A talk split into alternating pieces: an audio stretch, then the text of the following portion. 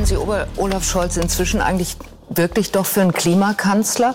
Ich erinnere mich, als Sie das letzte Mal hier waren, da war das eine Woche vor der Wahl. Da haben Sie Saskia Esken gesagt, bezogen auf ein Plakat, was die SPD auffing, äh, Olaf Scholz Klimakanzler, haben gesagt, also bei allem Verlaub.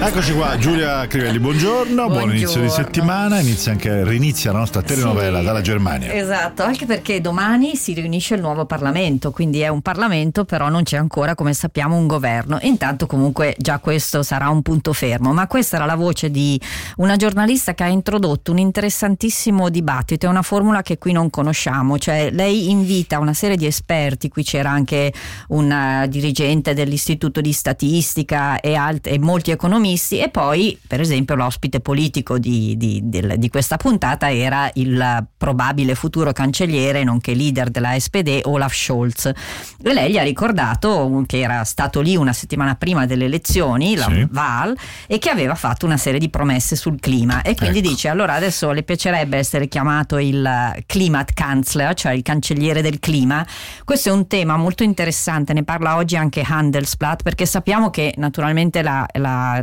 prima dicevi dell'ultimissimo allarme di oggi sì. sulle, sulle emissioni eh, il Partito dei Verdi naturalmente eh, ha fatto come battaglia, ha proposto come battaglia di bandiera, nonché condizione per formare la coalizione Ampel, di rispettare la scadenza del 2030 come per diventare carbon neutral, ma anche la SPD, anche perché è un partito di centrosinistra, vuole eh, intensificare gli sforzi sulla, sulla questione del clima, ma Handelsblatt, che è un po' il sole 24 ore tedesco, oggi introduce un tema interessante che è quello del fatto che se l'Europa accelera troppo su queste misure, mm-hmm.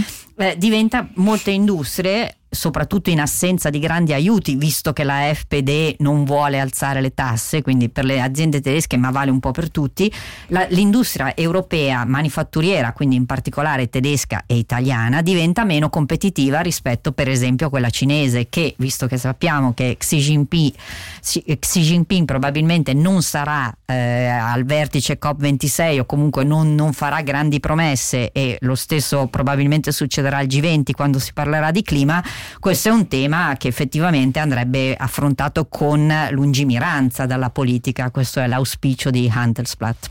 Benissimo, e, e fin qua eh, diciamo l, l, i movimenti in Germania, c'è qualcos'altro sul fronte della nascita del nuovo governo in Germania? Altre notizie? O, sì, sappiamo che c'è sì. questo tavolo appunto di grandi discussioni, si è aggiunta la questione della Polonia, perché anche ecco. lì i tre partiti dovranno prendere una posizione chiara. Quello più in difficoltà è sicuramente la SPD, perché faceva parte dell'ultimo governo e quindi eh, delle concessioni alla Polonia su tanti sì. temi le ha fatte.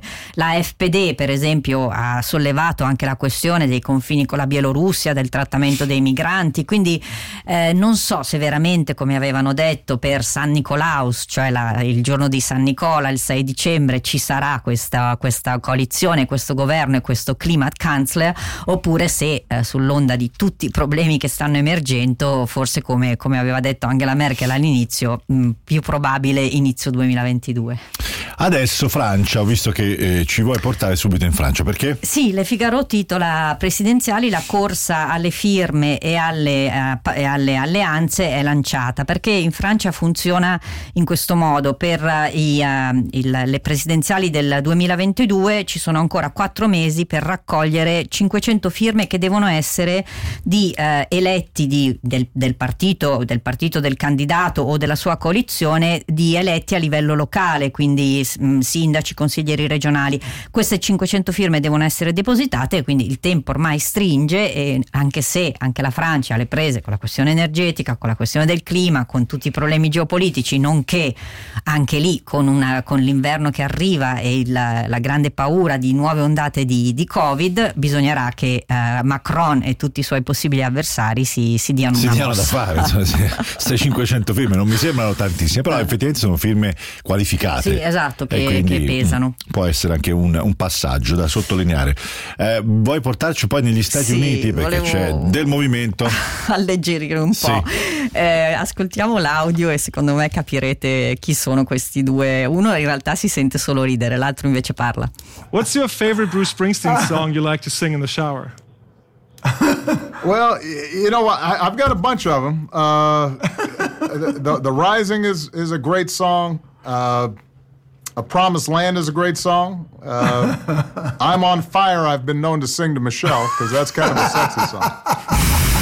Vabbè, rideva Ride- sguaiatamente Bruce Springsteen perché Obama stava rispondendo a. Sì, perché il giornalista, in questo caso un giornalista tedesco, che però, Sì. come avete sentito, lo intervistava in inglese, diceva: Ma è vero che lei canta sotto la doccia le canzoni di Bruce Springsteen, ma quali esattamente? Lui dice The Rising, uh, Promised Land, e poi invece I'm on Fire, che è una canzone bellissima, eh, la, eh, la canto soprattutto a Michelle, perché naturalmente è una, una canzone molto romantica, anzi, qualcosa di più che romantica. Il tutto perché. Il tutto c'è un perché, eh, durante il lockdown Bruce Sì. Springsteen e eh, Barack Obama, che si conoscevano da tanto tempo, hanno, hanno fatto questo podcast che ha avuto un successo pazzesco e quindi adesso è nato un libro che si chiama Renegades. Renegades, beh, forse noi pensiamo soltanto alla macchina, Sì, infatti è anche una cosa un po' furba perché Bruce Springsteen tra l'altro ha fatto una, una pubblicità per, eh, la- per il gruppo Jeep che eh, pro- produce anche il modello Renegade, ma a parte questo Renegade vuol dire